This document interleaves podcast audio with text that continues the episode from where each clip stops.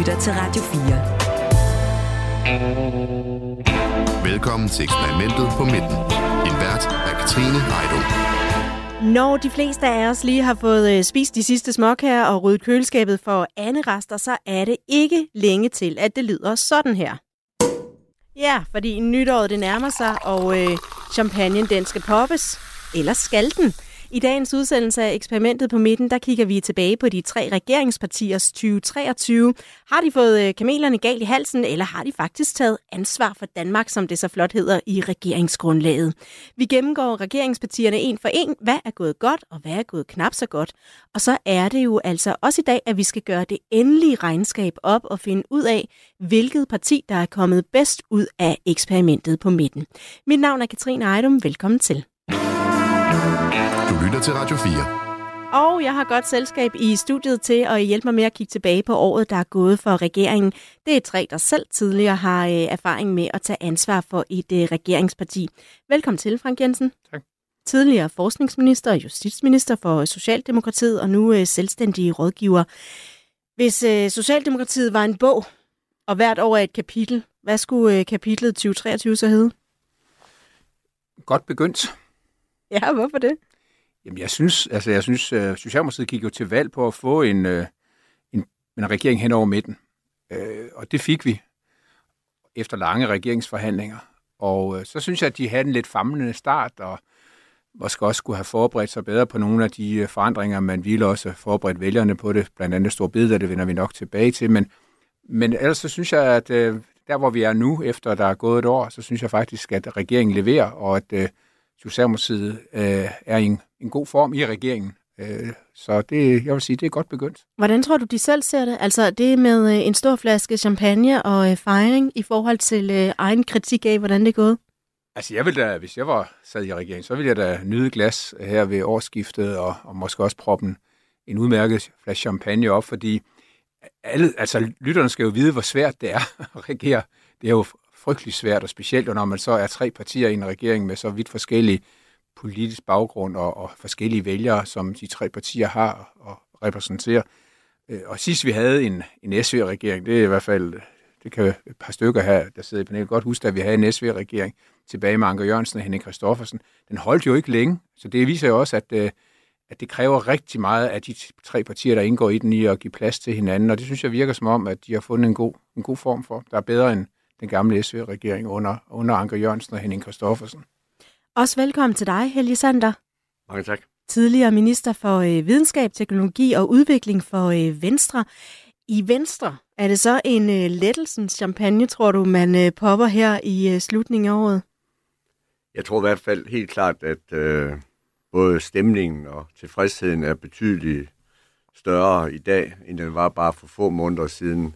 Øh, det er klart, det har været et forløb, øh, som har været temmelig tumultarisk, men også øh, problematisk for Venstre med de ting, der er sket. Og bare alene udgangspunktet, at den tidligere formand og den tidligere næstformand starter sit eget parti, gør jo selvfølgelig, at det er, øh, eller har været en meget vanskelig periode. Men når jeg synes øh, og føler, at der er betydeligt større tilfredshed og opbakning i hele partiet, så er det, fordi Troels Lund Poulsen er kommet til.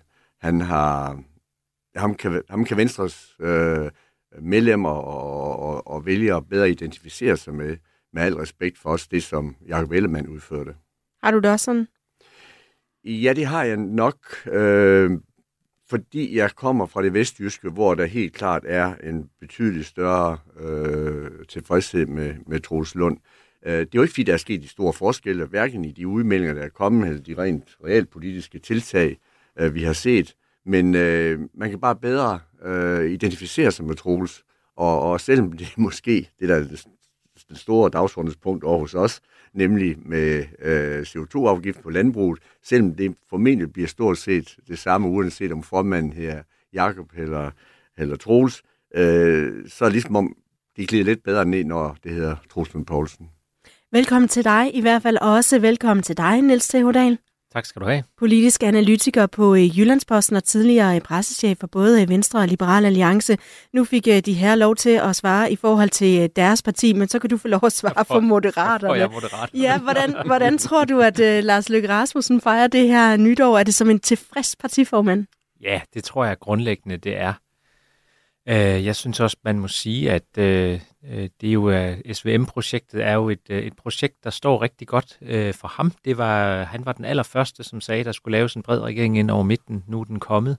Ikke alene er den regering, han ønskede kommet, han sidder selv med i den, og han sidder på en meget, meget magtfuld post som udenrigsminister, som han virker til at være rigtig glad for, og som han er rigtig god til ligesom at få til at fylde noget, øh, og, øh, og han blander sig på alle mulige forskellige øh, dagsordner, så det virker til, at han har det fuldstændig som en, øh, som en fisk i vandet. Der har jo så været nogle øh, uheldige sager i, øh, i hans parti, øhm, øh, og, øh, og det har selvfølgelig også øh, givet dem nogle, hvad skal man sige, nogle riser i lakken, men, men sådan overordnet set, når man ser tilbage på året, så står partiet altså endnu, og de er ikke, bunden er ikke gået ud af dem i meningsmålingerne, selvom de er gået lidt tilbage. Og det er egentlig også ret imponerende, når man tænker på, hvor nyt et parti og hvor uerfaren en folketingsgruppe han har. Velkommen til alle tre. Vi skal øh, sammen den næste lille time tid altså dykke ned i øh, de tre øh, regeringspartier og hvordan det er gået dem. Og så skal jeg lige sige, at programmet her er optaget på forhånd, så du kan altså ikke sms'e ind på 1424 som normalt. Du lytter til eksperimentet på midten på Radio 4. NATO-rygter og kaffeklubber og en svindende storhedstid i øh, meningsmålingerne, det er altså noget af det, man kunne sige om øh, Danmarks største parti og regeringens røde gren, som øh, muligvis har set lidt bedre dage. Vi begynder med at tage en status på Socialdemokratiet. Helle Sander, hvordan tror du, Mette Frederiksen ser tilbage på 2023? Jamen, jeg tror, hun er skuffet over, at der ikke er større forståelse for projektet men hvorfor det ikke er det, det synes jeg faktisk Frank øh, sagde meget præcist øh, i indledningen, øh, fordi man har ikke været god nok til at, at, at skabe den fortælling, øh, som, øh, som burde kunne fortælles om et midterparti, der har så mange muligheder. Og, og det er jo helt klart, øh, der kan peges på mange enkeltdele, men øh, for regeringen generelt, så er det klart, så er øh, Stor Bededags lancering jo øh, absolut det største fejlgreb. Øh, nu øh, personligt er jeg øh, helt tryg ved, at vi får fjernet øh, Store Bededag. For min skyld kan man også godt fjerne anden pinsedag, øh, men så kan vi heller ikke gå videre. Men det i sig selv, det burde ikke øh, give så store problemer, som det virkelig kom til. Men man fik det bare lanceret på en helt forkvaklet måde med forskellige argumenter, den ene uge efter den anden. Og så fik man både kirken og folket imod sig, og, og så er man ildestet. Og det tror jeg, da er var, øh, der er var statsministeren. Og øh, det, det, det vil jeg tro, der er hendes sådan, hovedanke mod de år, der er gået, at der kan være større forståelse for projektet, trods den manglende fortælling. Det har jo ellers været meget venstre, der er blevet skudt i skoene, at man har skulle retfærdiggøre, hvorfor man er gået med i en uh, regering. Men har Socialdemokratiet også manglet at fortælle det, Frank Jensen, hvorfor de er gået med i en midterregering? Altså, nu, nu, jeg tror, det kom som en overraskelse for, for Socialdemokratiets bagland, da, da Mette Frederiksen gik til valg på at lave en regering, en bred regering hen over midten. Fordi det ligesom var, det var lykkedes hende med den etpartiregering, hun stod i spidsen for indvalget, en ren socialdemokratisk regering, og kunne lave politik til begge sider og samle store brede flertal for, for den politik. Jeg tror faktisk, altså det kan man jo også læse, når hun sådan ligesom gør tegnebrættet op nu her, Mette Frederiksen, så er hun jo ret stolt af sin etpartiregering fra det tidspunkt. Men hun, kom til den erkendelse af nogle af de store udfordringer, vi står overfor, ikke mindst også den internationale dagsorden, som man altså bestemt ikke skal underkende betydning af, også i dansk politik, altså Ukraine, krigen, øh, Rusland, presse fra Rusland, udvikling af NATO i, øh, i Østersøområdet, som, som vi jo er en del af. Altså det, jo, det kræver jo, at hun kunne se, at hun havde en fast, stabil koalition, også der kunne sikre Danmarks store involvering i Ukraine, hvilket jeg er stor varm tilhænger af. Og det synes jeg måske er nok det, der kommer til den dag, man skal skrive de rigtige historiebøger over Mette Frederiksens betydning og den her regeringsbetydning, jamen så, så er det, at hun fik placeret Danmark på den rigtige side af historieskrivningen, og er så helt rigtigt i forhold til at bakke op om, om, om Ukraine og ukrainerne i den vanvittige krig, de er ude i med, med Putins, altså hans helt vanvittige overgreb på et uafhængigt land som Ukraine. En af de øh, redskaber, man kan bruge til at kigge tilbage, det er jo en øh, blå bog. Jeg ved ikke, om I kan huske dem, fra I gik i skole eller gymnasiet, så skulle man skrive blå bog over hinanden. Jeg har nu en røde bog i min skole. det er klart. Men øh, lad, os, lad os lige prøve at lave en, en lille blå bog, øh, rød bog, kan vi så kalde den her, over øh, Socialdemokratiet. Og så er det blandt andet sådan noget med, øh, hvad har været din største bedrift, din største bummer, hvad vil du gerne huskes for osv. Øh, Niels Theodal, hvis, øh, hvis Folketinget var en skoleklasse, mm-hmm Hvilken rolle har øh, Socialdemokratiet så haft i øh, 2023? Er det divaen, eller klovnen, eller øh, fedterøven, eller hvad har det været? Nej, det er nok snarere lidt den der øh, lidt irriterende øh, nørd, der sidder op på forreste række og hele tiden rækker hånden op og øh, lidt øh, får signaleret, at jeg er lidt bedre end, øh, end alle jer andre. Og nu skal I høre, jeg har faktisk orden i penalhuset, og det har alle jer andre ikke, så, så jeg har lidt mere øh, første ret til det hele. Øhm, det er jo også lidt, øh, det er jo, det er jo også lidt den rolle, Mette Frederiksen øh, hun har fået i dansk politik. Det er jo også en, en rolle, hun på en eller anden måde kom ind i under corona, da hun øh, skulle ligesom stå og løfte pegefingeren over for os alle sammen på, hvad man, øh, hvad man måtte og hvad man ikke måtte. Og hun har en fantastisk egenskab, Mette Frederiksen, til at hun er, virker til at være ekstremt personligt overbevist om, at alt, hvad hun siger, det er rigtigt. Øh, så, øh, og det kan være både en, en, en styrke og en svaghed. Øh, det er jo selvfølgelig en styrke på den måde, at man, man argumenterer godt for sin sag, når man selv tror på den men måske også lidt en svaghed, fordi hun kommer til at virke sådan en lille smule øh, skolemesteragtig. Øh, og jeg vil bare lige tillægge til det, som, øh, som I andre har sagt, sige, altså selvfølgelig, øh, hvad hedder det, afskaffelsen af Stor Bededag, det var en, øh, en, en meget alvorligt, øh, tror jeg, fejltrin fra regeringen, at man, at man gjorde det, og man gjorde det på den måde, man gjorde det. Men i forhold til Socialdemokratiet, så er det jo i virkeligheden kun et symptom på en ændring i politik, som Mette Frederiksen har lavet, fordi da hun sad i sin etpartiregering, øh, der var det jo med en forholdsvis rød politik. Altså hun, hun, var jo, altså hun var jo det røde modstykke til Helle Thorning, da hun blev formand for Socialdemokratiet. Hun øh, lavede en regering, som øh, var imod arbejdsudbudsreformer, eller i hvert fald ikke, øh, ikke var særlig interesseret i dem. Øh, hun lavede Arne-pensionen, som trak arbejdskraft ud af, øh, ud af arbejdsmarkedet. Øh, og alt det der hun er vendt på en tallerken, og nu er det pludselig den nye valuta i dansk politik, det er, at vi skal have mere øh, arbejdsudbud, og alle de reformer, regeringen laver, det er reformer, som på en eller anden måde skal få os til at arbejde mere. For eksempel også afskaffelsen af stor bededag. Og det kan danskerne bare ikke lide.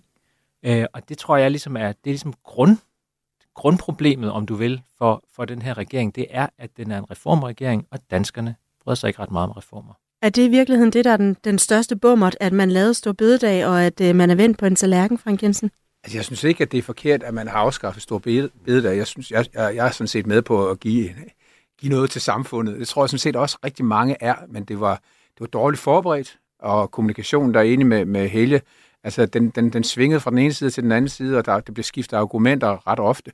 Så, så det, danskerne, vælgerne blev efterladt med det indtryk, at der ikke rigtig var en egentlig begrundelse samlet for at skulle afgive den her fridag. Og det, det vil danskerne jo så ikke. Altså, hvorfor skulle de det, når der ikke var øh, den her krise og krisefortælling og alt det, som vi altså, som måske skulle have været det, der bare det igennem, men det var lidt svært, når, når økonomien jo altså allerede på det tidspunkt var i bedring, og man fandt ekstra milliarder i Finansministeriet, han har sagt næsten hver måned, så var det svært ligesom at få danskerne at kunne forstå det her. Øh, så det var, så, så jeg, jeg, jeg mener ikke, det var forkert at gøre det, men man skulle have været langt bedre forberedt på. Det skal man jo på, på at få danskerne med på forandringer. Ikke? Det, er, det er jo rigtigt, vi kan jo vi kan godt lide sådan reformer, vi er jo reformland, men øh, vi er ret meget mod forandringer, så det, det hænger... Det lyder da som ja, lidt det, det, det, det, er jo net, det er jo det, der ligesom er, er løsning for politikere. Det er jo, nogle gange må man gå i front på noget, og så måske efterfølgende få, få, få vælgerne med til at forstå, at det var den rigtige vej. Og det mener jeg stadigvæk, at regeringen har en stor sandsynlighed for, at man kan indfri, at man, når man kommer frem et par år længere frem, så tror jeg også, man kan komme til at stå noget anderledes i fortællingen om den her regerings succes. Helge Sander, hvad, hvad tror du, øh, Socialdemokratiet kommer til at se tilbage på som den største bedrift for partiet i årets løb? Jamen, jeg tror, det er det klarsyn, som øh, Mette Frederiksen så efter valget, fordi hvis man sådan gjorde øh, regnebrættet op, så var det lige akkurat et rødt flertal. Men øh, jeg er også enig, det allerede har sagt omkring bordet her, at med de ting, der var forestående, så tror jeg, at Mette Frederiksen hun var meget øh, meget, meget, meget klar på, at de ting kunne ikke laves med det spængte flertal, hun havde, og den risiko, der var for, at den ikke kunne stå distancen med et enkelt mandat. Så derfor øh, vil jeg sige, det, det er klart syn, det, det, det, det synes jeg, hun skal have ros for. Øh, men ellers så tror jeg, at man er meget tilfreds med, at øh, for eksempel finansloven, at øh, den kommer igennem med 12 ud af 13 partier. Øh, det, det, det nu bruger man historisk hver anden dag øh, på Christiansborg, og jeg synes, det er så meget irriterende. Men det ændrer ikke ved, at øh, det er, i de mange år, jeg har været med, der er det i hvert fald første gang, der er så mange partier med, men det siger også selv, for der ikke været så mange i Folketinget. Men altså, det, det er jo ganske øh, imponerende, og, og der må jeg også erkende godt arbejde af, af, af, af varmen. Jamen altså, jeg tror, hvis når Socialdemokraterne sidder nu her øh, i juledagen og, og tænker på, hvad, hvad var det virkelig, vi fik igennem her det første år, som betyder noget for den lange bane, så er jeg ikke i tvivl om, at så er det det lønløft til de offentlige ansatte. Altså, den har lidt samme betydning for Socialdemokratiet, som, øh, som Arne Pensionen havde forud for sidste, for sidste valg, og man kom igennem med det, man har sagt før valget. Jeg vil lave den her pension for, for, mennesker, der har været på arbejdsmarkedet i mere end 40 år. Det har kæmpe betydning for de øh, mange øh, nedslidte øh, vælgere, som Socialdemokratiet repræsenterer. Og så her med løftet til de grupper i den offentlige sektor, hvor der er store rekrutteringsvanskeligheder og fastholdelsesvanskeligheder, at de får et løft samlet set jo på over 6 milliarder, og at man ruller det igennem noget tidligere, man havde, for, altså, havde forventet, nemlig først i 2030, men allerede 2026. Så den trepartsaftale med fagbevægelsen, den giver altså ovenpå stor der Socialdemokratiet noget goodwill igen blandt de der kernetropper bag Socialdemokratiet. Noget af det, der var altså også øh, fyldt i årets løb øh, i Socialdemokratiet, og måske har man lidt glemt det, fordi nu er det ved at være øh, nogle måneder siden, men det var de her NATO-rygter, altså om hvorvidt Mette Frederiksen, hun i virkeligheden skulle forlade Christiansborg og øh, til øh, NATO. Øhm, nu, nu er de lagt lidt på is, men er det også noget, der har øh, sat gang i, øh, i, hvad skal man sige, intern uro i øh, Socialdemokratiet? Jamen det gjorde det jo tydeligvis dengang de rygter øh, kørte kørt på deres højeste, og man kan vel sige, at de har måske på en eller anden måde øh, været sådan en wake-up call for Socialdemokratiet, fordi det er også gået op for dem, at de var overhovedet ikke klar til en tid efter Mette Frederiksen. Altså, det, øh, er de blevet det så? Nej, det er de nok ikke endnu, men øh, de skal jo forberede sig på, at de spekulationer nok kommer igen i 2024, øh, fordi der jo ikke alene skal vælges ny NATO-generalsekretær, der er jo også en masse EU-topposter, der kommer i spil. Og det er slet ikke, fordi jeg sidder og siger, at jeg tror, at Mette Frederiksen øh, kommer til at få en af de poster, men alene det, at det spil det kører, og at øh, den spekulation kommer til at være der, det gør jo, at øh, alle skal forholde sig til, øh, hvad sker der dagen efter Mette Frederiksen. Og vi, vi, vi blev jo alle sammen meget kloge på der i sommer, at øh, der er to kronprinser, ikke? det er Nikolaj Vammen og det er Peter Hummelgaard. Øh, og de, øh, de opererer jo også, øh, også den dag i dag, opererer de jo bag linjerne i forhold til at, at, at prøve at positionere sig så godt som muligt til, til den dag, Mette Frederiksen ikke måtte være der længere. Øh, og det er klart, så noget, det, øh, det, øh, det kan jo godt være hårdt for et parti, når, når, når de der mekanismer øh, begynder at gå i gang. Det, det er jeg sikker på, at du kan, du, du kan ud, ud, ud, uddybe rigtig meget mere, Frank, fra, fra, da, fra din tid i den socialdemokratiske folketingsgruppe. Øh, så øh, det er slet ikke fordi, jeg, jeg prøver at, at male det op som sådan en kæmpestor øh, fløjkrig det her, fordi jeg synes, der er kommet nogenlunde styr på det øh, i Socialdemokratiet. Men det er klart, de der mekanismer er der, som de er i alle partier. Vi har bare ikke været så vant til at se dem hos Socialdemokratiet. Helge Sander, du markerede.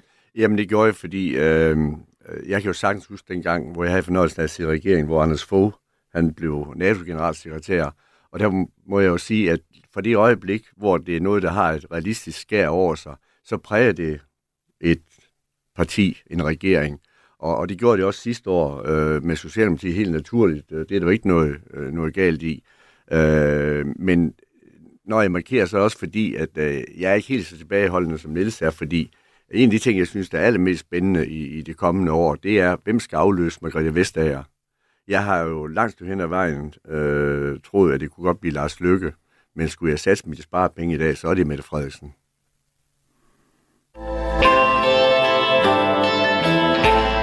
På mange måder befrielsens øjeblik. Ja, fordi vi skal også i den her øh, mellem jul og nytårs special lige øh, kigge på vores øh, faste punkt, befrielsens øjeblik.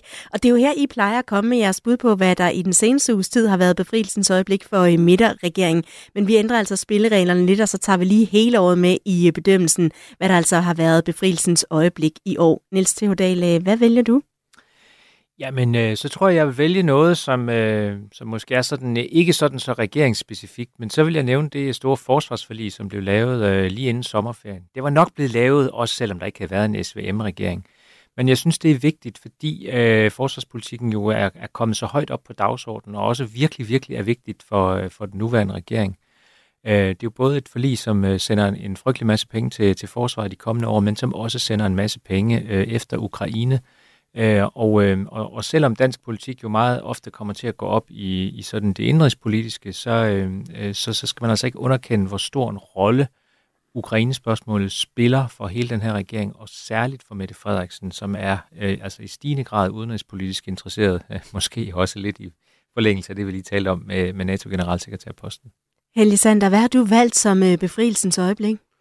Jamen, jeg synes, der er, der er flere ting. Øh, absolut øh, forsvars, det store øh, forsvarsrammeaftale.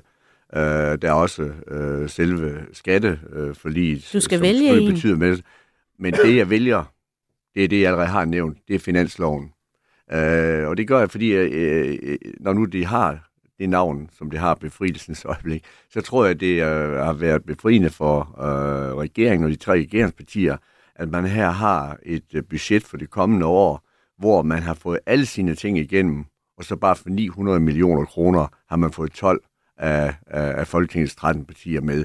Det må sådan trods alt som regeringen set som et arbejdsfællesskab, så må det være et ganske, ganske godt resultat.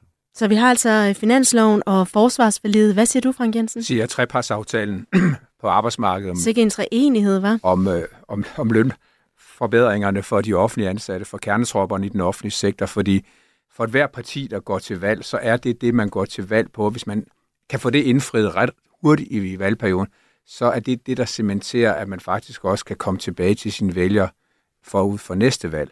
Og det gjorde Socialdemokratiet på Arne Pension. Øh, de gennemførte det, de var gået til valg på. Det gjorde de også på overfor de store øh, grupper på det offentlige arbejdsmarked, sammen med KL, sammen med regionerne, og så vel at mærke, og fagbevægelsen, og så vel at mærke i en regering, hvor både Venstre og Moderaterne er medlem, der får man lavet det her. Det har kæmpe betydning for Socialdemokratiets muligheder på den lange bane, og det er jo det, er jo det Mette Frederiksen som partileder også skal tænke på, det er, at hun skal bane vejen også i den her regeringsperiode for et godt socialdemokratisk valg. Det er det, hendes bagland, det er det, Socialdemokraterne forventer af deres, deres, øh, deres formand, som så også er, er statsminister. Vi øh, vender tilbage også med jeres øh, bastarder senere i programmet. Du lytter til eksperimentet på midten på Radio 4. For nu skal vi altså kigge på øh, Venstre. For hvis jeg siger ministerrokader og et tvivlsomt våbenindkøb og en omstridt CO2-afgift, så giver det måske lidt sig selv, hvad det er for et parti, der står øh, på skud, for skud nu. Øhm, Helge Sander, hvis du skulle give karakter til Venstre sådan politiske år, hvad vil du så lande på? Og lad os sige 1-10, for jeg kan ikke finde ud af den nye 12-skala. Ej, det bliver ikke et tital. Øh, det gør det ikke. Ej, det har været et år øh, absolut af de, af de mellemgode. Men øh, nu er jeg jo et optimistisk menneske, så derfor så fokuserer jeg jo på, på slutningen af året. Og der er, som jeg allerede nævnte i indledningen, er der jo en betydelig bedre stemning i Venstre, øh, efter vi ligesom har fået øh, tingene på plads. Også selvom vi havde en ministerrokade, der øh, desværre betød, at Maria Bjerre, øh, ikke desværre hun kom tilbage, for jeg er en stor tilhænger af Maria Bjerg, og mener, hun er en af fremtidens folk i Venstre, så det passer mig så det er det godt. Men det var selvfølgelig kedeligt øh, med det mellemspil, der var med, med Mia Wagner. Så der har været flere øh, uheldige øh, elementer, øh, som gør, at øh, de ting, som startede rigtig skidt, nemlig at øh, vi havde en formand og øh, en stor del af partiledelsen, som var gået til valg på, at noget af det sidste, man kunne komme i tanke om i den her verden, det var at gå i valg med Mette Frederiksen, gå i, gå i regering med Mette Frederiksen. Og det er klart, når det så sker, øh, så øh, er det en utrolig dårlig start, og, og det var virkelig noget, som øh, baglandet havde svært ved at kapere, øh, fordi hele den måde, det foregik på. Og så lige efter kom så det, vi allerede har talt om her, Store Bededag, som selvfølgelig også rammer øh, en del af Venstres kernetropper hårdt. Øh, så, så, det har, så det har været et... Øh, Så hvad tal sagde du egentlig, hvis du sagde jeg, noget? jeg, jeg, el, jeg elsker din jyske underdrivelse. Et, et mellemgodt år. Så glæder dig til det rigtig dårlige år. Ja, men øh, kan jeg ikke få lov til lige at tænke på det? Jo, det kan du da. øhm, fordi så kan vi jo lige tage kuglepinden frem, eller jeg kan lige se her, jeg har noteret, at Socialdemokratiet var nørden i klassen, hvis vi laver den øh, blå bog. Hvad er Venstre så, Frank Jensen? Jamen, øh, jeg tror, vi alle sammen har haft sådan noget, da vi gik i skole, at der var en, man sådan havde lidt ondt af. Øh, de havde det lidt svært, øh, også derhjemme, og de havde det også svært måske i skolen. Og det er jo, det er jo næsten det værste for et parti. Det er jo, at man, man, har, man, man har ondt af Venstre. Ikke? Jeg, jeg har haft et år, hvor jeg har haft rigtig ondt af, Hvorfor er det det værste? Venstre. Jo, fordi at det er bedre, altså, hvis man slås politisk. Det, det er sådan, det stimulerer. Det stimulerer også baglandet, hvis der er nogen, der vil slås med en. Øh, men det værste for et parti, det er, hvis de alle sammen går rundt lidt og synes, det, det, de har, vi har lidt ondt af Venstre.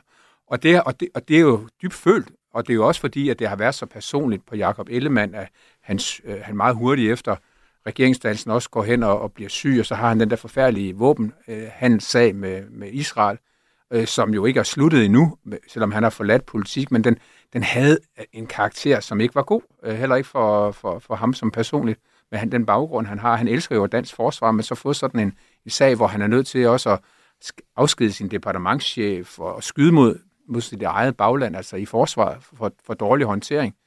Så, så Venstre er, starter på et lavt, lavt niveau. Det gør de i, i meningsmålinger, men det gør de også sådan i det hele taget som parti. Og der har Troels Lund Poulsen en kæmpe opgave, og jeg, jeg er jo så glad for, at det ligesom er blevet stabiliseret, fordi jeg mener, det er afgørende for regeringens sammenhængskraft, at, at Venstre øh, kan være med, og også får noget, noget mere stabile rammer ledelsesmæssigt, og forhåbentlig også vælger tilslutningsmæssigt, fordi vi har brug for et, et Venstre i den regering.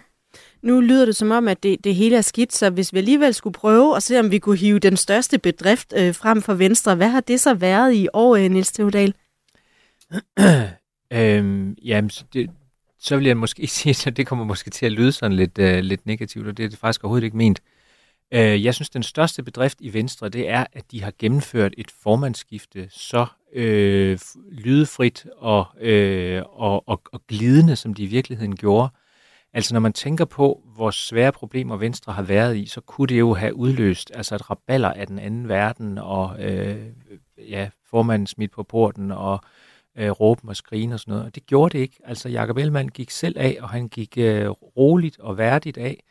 Øh, Troels Lund trådte til. Der var ikke nogen, der var øh, i hvert fald højlydt utilfreds med det. blev Troels Lund. De fik gennemført et landsmøde. Jeg var selv til stede på det landsmøde og var altså ret overrasket over, hvor, hvor utrolig god stemning øh, der var. Øh, så det virker som et parti, synes jeg, der, der, der, der altså er i stand til, når, selv når det står aller værst til, så er de i stand til at samle sig. Øh, og nu har de så samlet sig om Troels Lund og har en eller anden form for optimisme om, at, øh, at, at det nok skal gå med ham. Og, det er altså det betyder mere i politik, end man nogle gange er klar over det der med, øh, at man tror på at man tror på sagen og at man er man er optimistisk. Så så jeg, jeg, der kan, nu kan der jo ske mange nye frygtelige ting for, for Venstre i 2024, men jeg, jeg tror egentlig, at, øh, at at, at Venstre øh, får et, øh, et, ja, et, noget, et noget bedre 2024 end 2023, så det kan være, at vi kommer lidt op over mellem godt. Helge Sander, er det din oplevelse, at der er faldet sådan mere ro på partiet, efter at Troels Lund Poulsen nu har sat sig i formandstolen, og nu er det ham, der er den? Jamen meget mere, og, og jeg er meget enig, som Niels lige sagde omkring vores landsmøde, øh, hvor der så efter sådan en år var der rekordtilslutning mm. til festaftenen.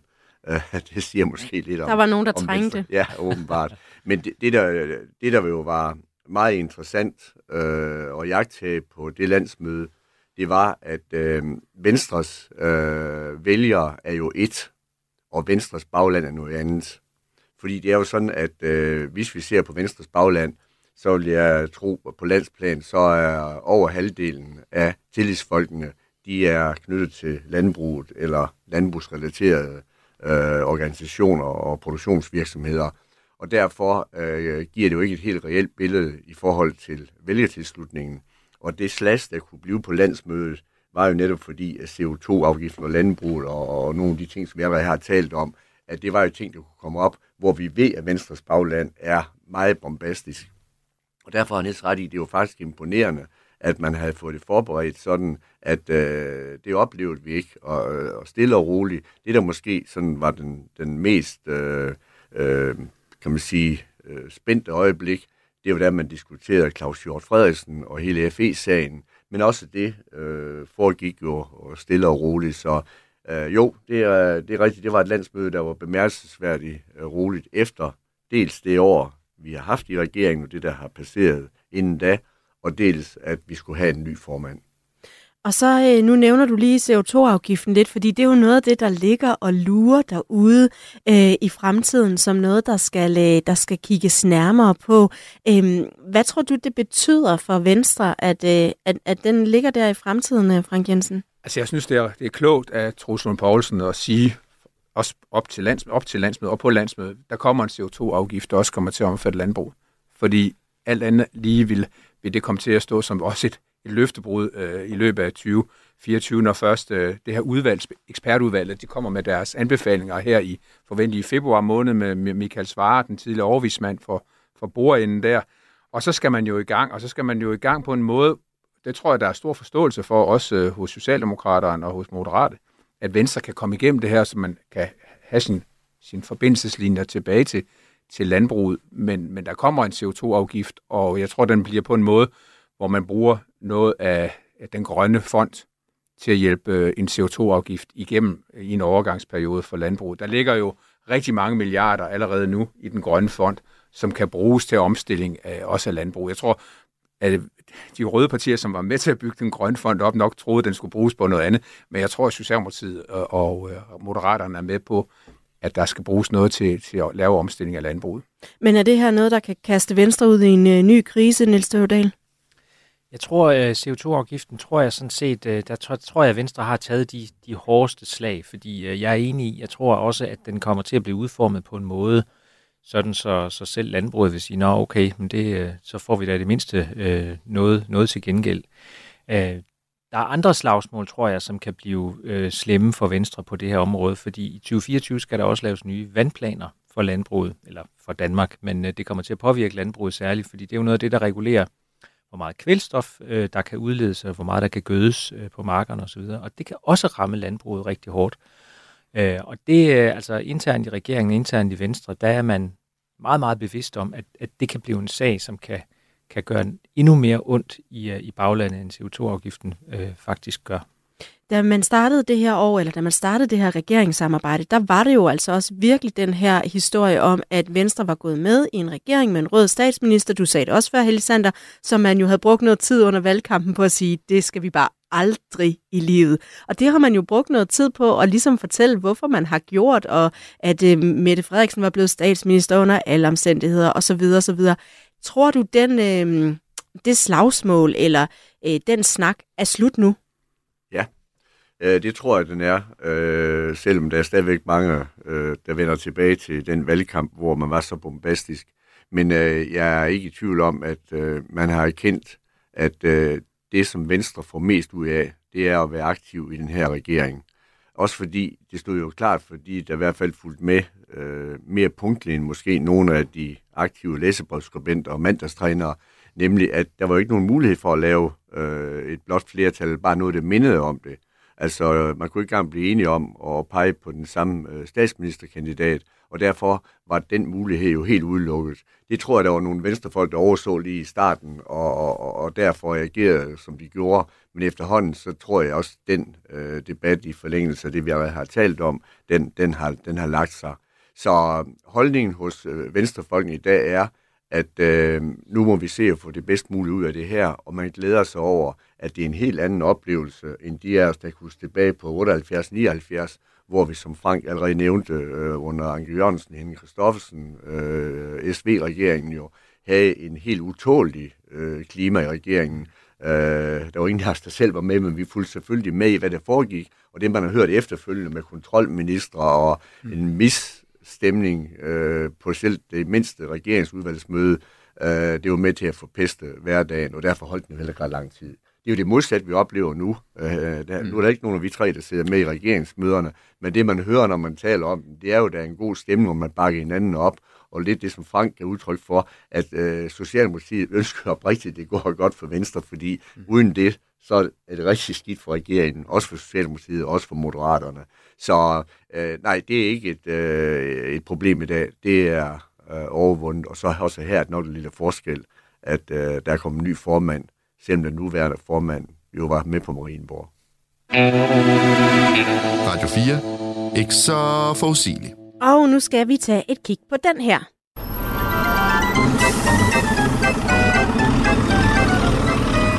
Det er klovnebussen. Det er lidt strengt, men øh, Moderaterne er jo i øh, medierne efterhånden mange gange blevet døbt klovnebussen på grund af nogle af de møjsager, som øh, partiet har øh, haft. Øh, jeg hørte øh, Jakob Engel Schmidt øh, sige på et tidspunkt, altså øh, Moderaterne, at, at jeg synes, det var altså, næsten lidt nedladende og virkelig et, øh, et øh, træls øgenavn at få. Hvad tror du, øh, Lykke siger til det? Jamen, det tror jeg, at han er enig med Jacob Engel Schmidt i, men, det er ikke noget, men, men øh, måske kan han også godt i et roligt øjeblik øh, kigge ud over sin folketingsgruppe og, og, og, og godt kan se, at der også der er noget, at der har i hvert fald været noget klovnebus over dele, over dele af gruppen. Det er en stor folketingsgruppe, og der er mange øh, fornuftige og hårdt arbejdende folketingsmedlemmer i den, så man skal også passe på ikke at, at dømme den ligesom over en kamp. Men, øh, men det er klart, at de sager, der har været, der har jo været tre øh, altså alvorlige personsager i, øh, i partiet, øh, og det, det er jo bare med til at farve hele billedet af øh, moderaterne øh, og gøre, at øh, der, der kan sidde mange vælgere derude og tænke, jamen, hvad er det dog for en, øh, for en forsamling, vi har valgt. Og nu havde vi øh, nørden som Socialdemokraterne, og den man øh, havde lidt ondt af, underdoggen måske, fra øh, Venstre. Hvad, øh, hvad er Moderaterne så i klassen? Jamen altså, nu jeg vil ikke sige klovnebus, men altså, så vil jeg sige, hvis vi nu skal tage Lars Lykke, ikke? Altså, hvad er han for en i klassen? Jamen, han er jo ligesom, han er jo den der øh, frække dreng, som, øh, som øh, lidt bryder reglerne hele tiden, øh, gør det, han ikke må, men samtidig gør det med et glimt i øjet, og det gør, at han slipper hele tiden afsted med det. Så det er super irriterende, fordi at øh, alle andre, når de bryder reglerne, så bliver de straffet, men Lars Lykke, han kan ligesom lige charme sig ud af det.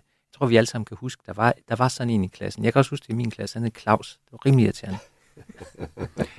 ja, det, hvis man kan huske sin Anders Sand blade, ikke, så var der sådan en fætter højben. Og der er jo sådan lidt fedt højben over øh, ja. Lars Løkke, fordi altså, vel er der nogen i hans folketingsgruppe, som øh, har haft nogle sager, men altså, folk kan jo også godt huske, at Lars Løkke også selv har været der. Altså haft sag, sine sager øh, gennem, gennem sin lange politiske karriere, og helt tilbage, da han var i, i lokalpolitik og regionalpolitik op i Nordsjælland. Så, så jeg tror også, det, altså, han har jo han har jo ligesom også gjort en dyd ud af, at han nu startede han et parti, hvor, hvor folk kom udefra, ja, de har stødt sig lidt på livet. Man kan ikke bare gå igennem og være spejderdreng, eller gå i kort bukser hele vejen igennem livet. Så, så han har jo ligesom også gjort en dyd af, man kan godt begå en fejl, man bliver tilgivet, hvis man er ligesom, ligesom erkender, at man har begået en fejl, og så komme videre.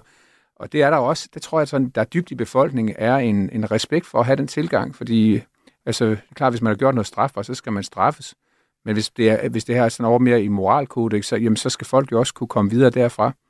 Så, øh, men altså, Lars Lykke har, kender det jo godt øh, fra sin egen livsførelse. Og så vil du sige, at øh, Fætter Højben, det er nok ikke helt forkert beskrivelse af ham, at øh, han kommer videre. Han er jo kommet godt videre.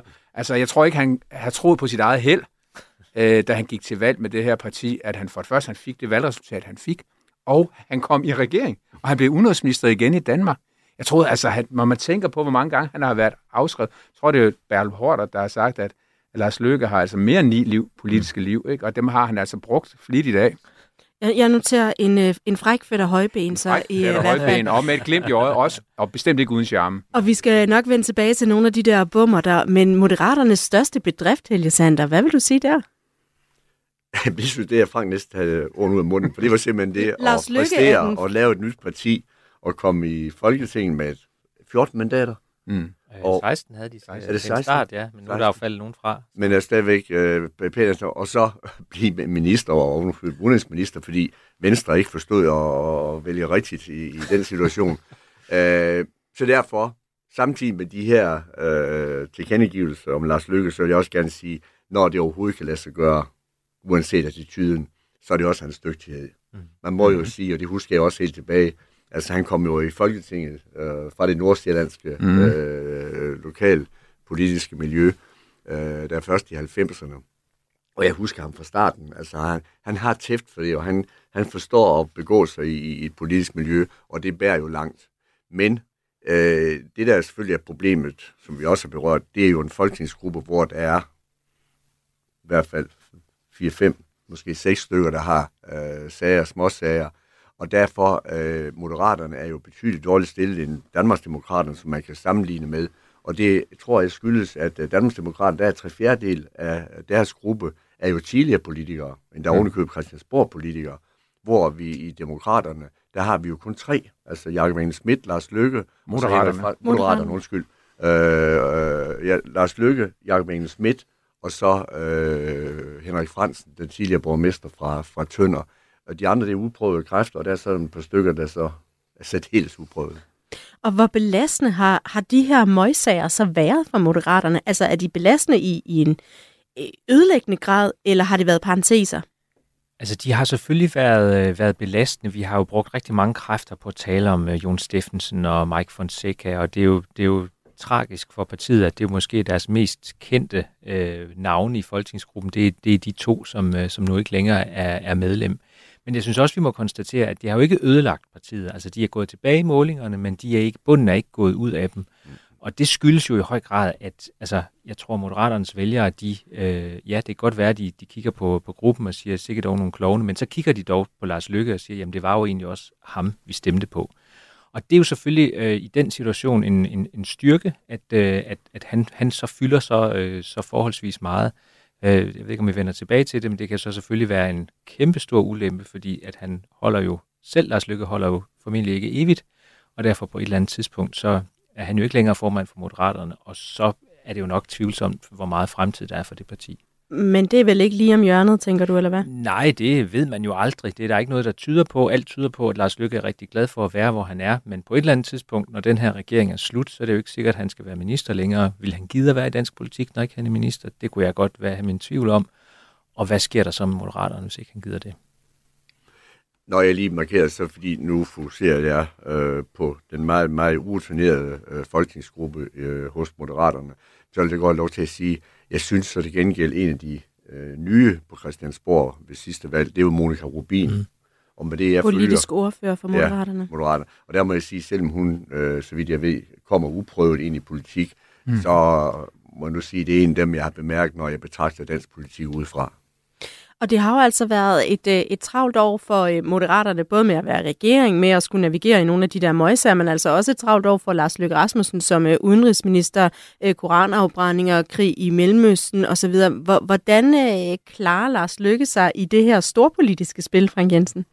Ja, men han klarer sig jo rigtig godt. Han har jo prøvet det meste mange gange, både som, som statsminister og finansminister og alt muligt, hvad han har været igennem gennem hans liv, politiske liv. Han, han klarer sig rigtig godt. Han er han kan jo sætte en dagsorden, og han kan holde fast i den, og han, som, det er rigtigt, som, som, som Nils sagde, at han har jo fået rigtig meget ud af sin post som udenrigsminister, bruger den øh, også indrigs, i, en, i en indrigspolitisk sammenhæng. Så nogle gange, så kan folk jo ikke huske, hvem der var udenrigsminister, når der er gået et stykke tid, med mindre det sådan er en, der var partileder, da de gik derind, men der er jo nogen, der bliver mere eller mindre glemt derovre, ikke? Altså, Anders Samuelsen fik ikke det ud af udenrigsministeriet, da han var, var udenrigsminister i den tidligere borgerlige regering. Og, og, og det, det har Lars Lykke altså formået at få rigtig meget ud af det, selvom Anders Samuelsen, jeg tror, han sagde, at han var den bedste, vi har haft af slags nogensinde. Så, og det, men det, det er jo en anden sag. Ja, jeg vil bare tilføje, at jeg tror noget af det, som Lars Lykke kan, det er, at han er, han er jo sådan en politiker, som altid taler lidt på den ene side og på den anden side, og nu skal vi huske nuancerne, og verden kommer ikke i sort-hvid osv. Og hele den tilgang passer nok enormt godt ind i udenrigspolitik, øh, fordi et udenrigspolitik er så komplekst, det er så svært, og mange danskere har ikke sådan et fuldstændig stålfast øh, holdning til det. Og jeg synes, vi har set det her i Israel-Gaza-krigen. Øh, ikke? Altså Mette Frederiksen, hun, Mette Frederiksen og Lars Lykke, jeg tror, deres holdninger i, til den konflikt ligger egentlig ikke ret langt fra hinanden. Men Mette Frederiksen, hun får så udtrykt meget sådan hårdt og kantet. Hun får stødt en hel masse mennesker fra sig. Lars Lykke, han siger nogenlunde det samme, men så får han det alligevel sagt på sådan lidt mere på den ene side og på den anden side, og får lige sagt lidt flere ord om de civile ofre i Gaza, og så pludselig synes folk, det lyder, det lyder egentlig meget klogt. Jeg så et, øh, et samråd, han var indkaldt til, hvor enhedslisten havde indkaldt ham, fordi at øh, Danmark gjorde slet ikke nok for at få en våbenhvile i Gaza, og hvad med alle de civile ofre osv. Og han stod sådan set fuldstændig fast på sin linje, men han fik, han fik talt og talt og talt, og fik fuldstændig blødgjort øh, enhedslisten, og selvom øh, Trine Pertumak, der er deres ud, øh, hvad det, udenrigsordfører, hun, øh, fik, han fik nærmest savet benene af hende, men hun nåede ikke at opdage det, og det hele samrådet endte med, at hun sagde, jamen, tusind tak for et fantastisk samråd, og så videre. Og da jeg sad og hørte det, så, så tænkte jeg bare, okay, det, det er virkelig godt politisk håndværk, det her. Og man ser ham jo altså også i andre sager end det udenrigspolitiske. Der har jo altså også været forskellige sådan øh, indrigspolitiske øh, forslag og initiativer, hvor det er Lars Lykke, der står på doorstep og til pressemøder. Der er også nogen, der har skrevet, at, er det i virkeligheden, at ham, der er øh, statsminister, Jamen, jeg, jeg synes, man skal også huske her, at, at rollerne er meget forskellige fra en statsminister til en udenrigsminister, fra Mette Frederiksen til Lars Løkke Rasmussen.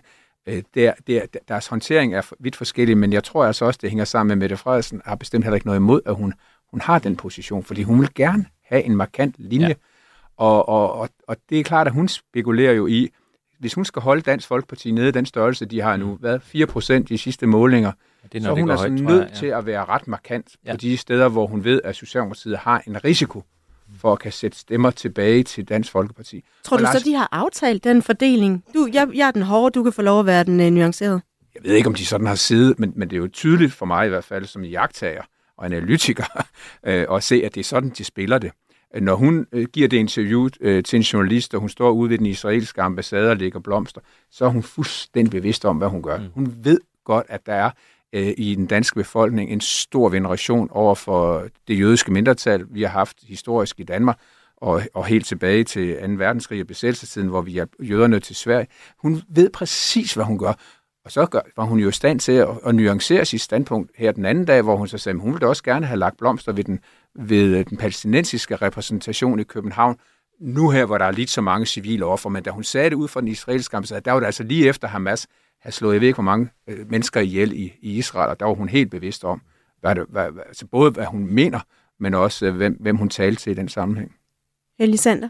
Jamen, jeg er ikke i tvivl om, at Mette Frederiksen hun er meget bevidst om sin rolle, både i de holdningsmæssige ting, som vi siger her, og også hvornår hun står frem og ligesom er, er, er talsmand for regeringen og, og Socialdemokratiet. Men uh, når jeg markerer, så er det i, i samme boldgade, fordi nu når du nævner uh, Lars Løkke uh, optræder i mange forskellige sammenhænge, så er det jo fordi, at uh, man har åbenbart besluttet, at når der er større forlig, så er alle tre uh, regeringspartier repræsenteret med en minister ud over ordførerne.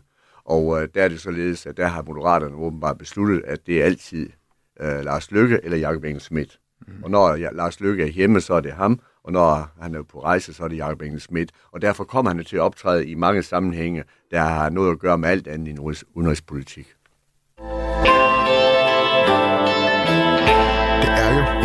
Bastardregering. Ja, ugens bastard, det er normalt der, hvor vi ser på, hvad der har været en bastard for den øh, samlede regering på midten i ugens løb. Og nu tager vi altså hele året med, hvor vi lige ser på, hvor har det virkelig været stramt for det her øh, regeringssamarbejde hen over midten. Frank Jensen, du får lov at begynde. Jamen, årets bastard har helt uomtvisteligt, vi har været inde på det et par gange, men det er stor bededag. Øh, det, er, det bliver den bastard, man kommer til at sidde og ærge sig over, at man ikke fik forberedt bedre, at man ikke havde en fælles fortælling, og at øh, jeg, jeg, vil- altså det, det bliver et problem her, når vi kommer hen i foråret. Altså, det kan godt ske, at den er glemt sådan ude øh, ved, ved, ved julefrokost, hvor man når, når vi nærmer os når foråret, og billederne skal nydes, så dukker den op igen, og så bliver folk bare vrede igen. Altså, den, den, den er der, og den er ikke, den er ikke lagt helt ned. Og, og det kommer regeringen til at ære sig over. Den, den bastard for 2023, den hænger på. Hvad siger du, øh, Helge Sander? Jamen, det mener jeg ikke, der kan diskuteres. Så er det ovenkøbet så uheldigt, at mange af de kalendere, jeg har set for 2024, der har stået bedet, der ikke blevet fjernet. Den står stadigvæk og optræder, så folk bliver, bliver mindet om det.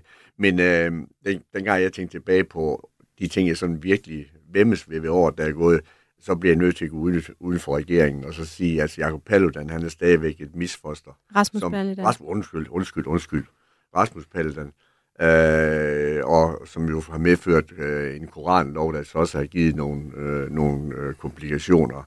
Øh, men jeg mener nu til gengæld, at selve koranloven, det var en nødvendighed. Og jeg er også på det Så, hold, så det, jeg hørte dig sige, det er stod bededag, Ja, der var det- det- bastarden. Jamen, det, det kan ikke diskuteres. Jeg har øh, et øh, barn, der har sådan en øh, kalender fra et Anders Sandblad, som er kommet med posten fra 2024. Og der står der Stor Bededag, og så er det streget over med øh, rødt i den her øh, tryk. Så det ved jeg heller ikke, om der ligger et politisk øh, signal i. Øh, årets bastard for dig, Niels Theodag. Ja, men jeg, det bliver lidt kedeligt, men jeg bliver også nødt til at sige øh, stor bededag, fordi det har været den, den, sådan, øh, den helt store, øh, mener jeg, strategiske fejltagelse fra regeringen, at man, at man gjorde det, og at man gjorde det på den måde, øh, man gjorde det. Jeg så en meningsmåling her for et par dage siden, hvor folk blev spurgt til, hvad, hvad husker du SVM-regeringen for? Hvad forbinder du SVM-regeringen med? Og det, nu kan jeg ikke lige præcis huske tallet, men den bongede fuldstændig øh, totalt ud, som det flest danskere øh, forbandt SVM-regeringen med. Det var afskaffelsen af Stor Bededag. Og det er jo, en, det er jo en, en negativ dagsorden at blive forbundet med for regeringen. Det vil sige, der er ikke nogen, der er ikke sådan noget positivt, der er ikke nogen offensiv dagsorden fra regeringen, som, som, øh, som vælgerne husker. Og det som, det, som regeringen har risikeret med det her, det er jo, at det ligesom at bliver den, øh, den tone, som kommer til at farve vælgernes opfattelse af regeringen helt frem til, øh, til valgdagen. Så, øh, så jeg tror, hvis de skulle gøre én ting om, øh, så var det det. Og det er jo altså også blevet udlagt som øh, et eksempel på, hvor regeringen har snublet så meget, at den måske er blevet lidt øh, bange efterfølgende for rent faktisk at, mm. at handle. Ja, altså man kan sige, at den kom jo ligesom til verden som sådan en regering, der skulle træffe alle de modige, nødvendige beslutninger, og det var også sådan, den argumenterede med Stor Bededag.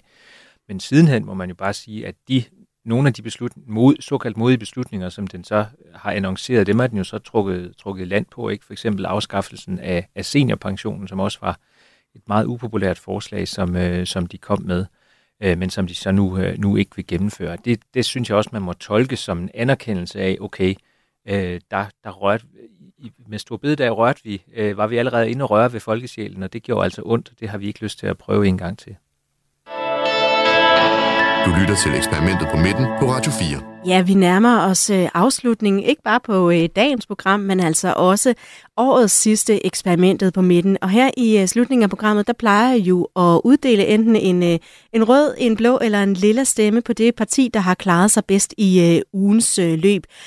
Jeg lover, at vi skal se på det samlede resultat, altså hvad der er blevet uddelt i løbet af øh, de sidste mange uger. Men inden da, så skal jeg også lige have lov til at placere en øh, rød, blå eller lilla stemme på det parti, der har klaret sig bedst i årets løb og fået mest ud af regeringssamarbejdet. Helge Sander, hvad, hvem synes du har klaret sig bedst? Jeg havde sådan håbet på, at det var ugen eller måneden, fordi så kunne jeg jo have hyldet Venstre. Det, det, det kan jeg jo ikke, når jeg ser på årsbasis, så det må blive Socialdemokratiet eller, eller, eller Moderaterne.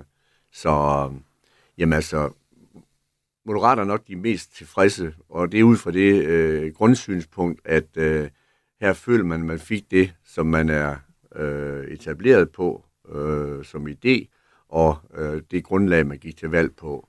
Så Moderaterne. Moderaterne. Vi giver en lille stemme. Hvad siger du, Niels Tøvdal? Jeg tror også, jeg hælder til, til Moderaterne lidt ud, af de, ud fra de samme argumenter, som, øh, som Helge bruger. Jeg synes også, at altså, Socialdemokratiet har jo, øh, har, jo, har jo også brugt sin, sin regeringsmagt, øh, hvad skal vi sige, effektivt og i mange tilfælde også klogt, men ikke desto mindre. Socialdemokratiet står altså rigtig dårligt. Altså, der er virkelig, virkelig mange S-vælgere, som, er, som er, har sagt nej tak til, til partiet her i det første år. Og derfor så synes jeg ikke helt, jeg kan give øh, knappen til Socialdemokratiet, så, så vil jeg give den til, til Moderaterne, på trods af de møjsager, de også har haft. Og hvad siger du, Frank Jensen? Jeg, jeg, jeg forstår det sådan, sådan i hvert fald det været tidligere, det er, hvem, hvem har fået mest ud af at ja. være med i det her projekt. Og der vil jeg helt klart sige, at det er Socialdemokratiet. Og det, det står jeg jo ikke alene med. Der har været en, en måling øh, på TV2 her i, i, i den forgangne uge, øh, der viser, at 40 procent af vælgerne siger, at Socialdemokratiet har fået mest ud af det. 26 procent siger, at det er moderaterne. 9 procent siger, at det er venstre.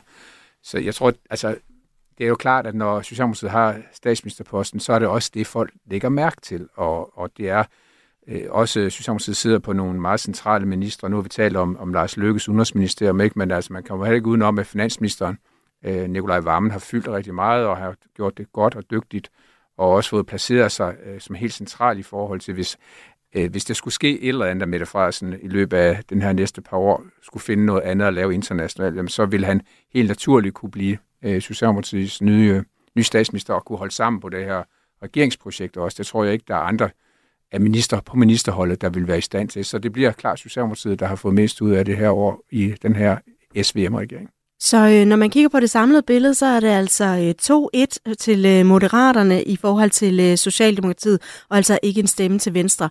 Men så lad os lige se, om det passer med det billede, som øh, ugernes samlede regnskab er landet på. Fordi hver uge, som sagt, der har øh, de tre paneldeltagere her i eksperimentet på midten givet en rød, blå eller lilla stemme, og øh, den samlede stilling for de point, det giver så...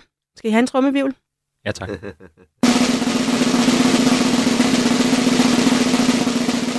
Den var lang, var. 17 til venstre, 18 stemmer til Moderaterne, og med en slutspurt i øh, sidste uge ovenpå en øh, skatteaftale, så altså 20 til øh, Socialdemokratiet. Hvad tænker du om det, Niels Severdal? Nu var du lige inde og vende øh, Socialdemokratiet en lille smule. Ja, men det afspejler vel egentlig meget godt øh, det, som vores overvejelser her også. Jeg tror, øh, Helge og jeg, vi stod og vaklede lidt mellem S og M, og, øh, og så fik du mest ret, Frank fordi du sagde S. Frank skal have en god jul. ja, ja. Jeg hader tab. Føler du, du på vinderholdet nu, Frank ja, jeg, jeg tror, at Socialdemokraterne føler lidt, at øh, altså dem, der er tæt på det her, det er klart, Nils har jo ret i, at Socialdemokratiet har jo virkelig sat mange stemmer til, hvis man ser på målingerne. De er så blevet samlet op primært af SF. Så, så Mette Frederiksen, altså ja, hun er bekymret og får nok også noget kritik internt på hovedbestyrelsesmøder og den slags, men hun er så rolig om natten, fordi det er altså vælger, der kan tages tilbage forud for et valg. Tak for indblikket, og tak fordi I var med. Rigtig øh, godt nytår til jer alle tre, Frank Jensen, Helge Sander og øh, Nils Theodal. Og øh, hvis du ikke fik lyttet med fra start, så kan du altså høre hele programmet her som podcast, ligesom du også kan finde tidligere programmer i Radio 4's app. Og så skal jeg også lige fortælle, at det her var altså sidste eksperimentet på midten, der blev sendt mellem kl. 11 og 12, for i det nye år, så sender vi i stedet for på Radio 4 fra kl. 9.05 og til klokken 10. Jeg hedder Katrine Ejdum. Vi lyttes ved. Rigtig øh, glædelig jul og godt nytår. Du har lyttet til en podcast fra Radio 4. Find flere episoder i vores app, eller der, hvor du lytter til podcast. Radio 4. Ikke så forudsigeligt.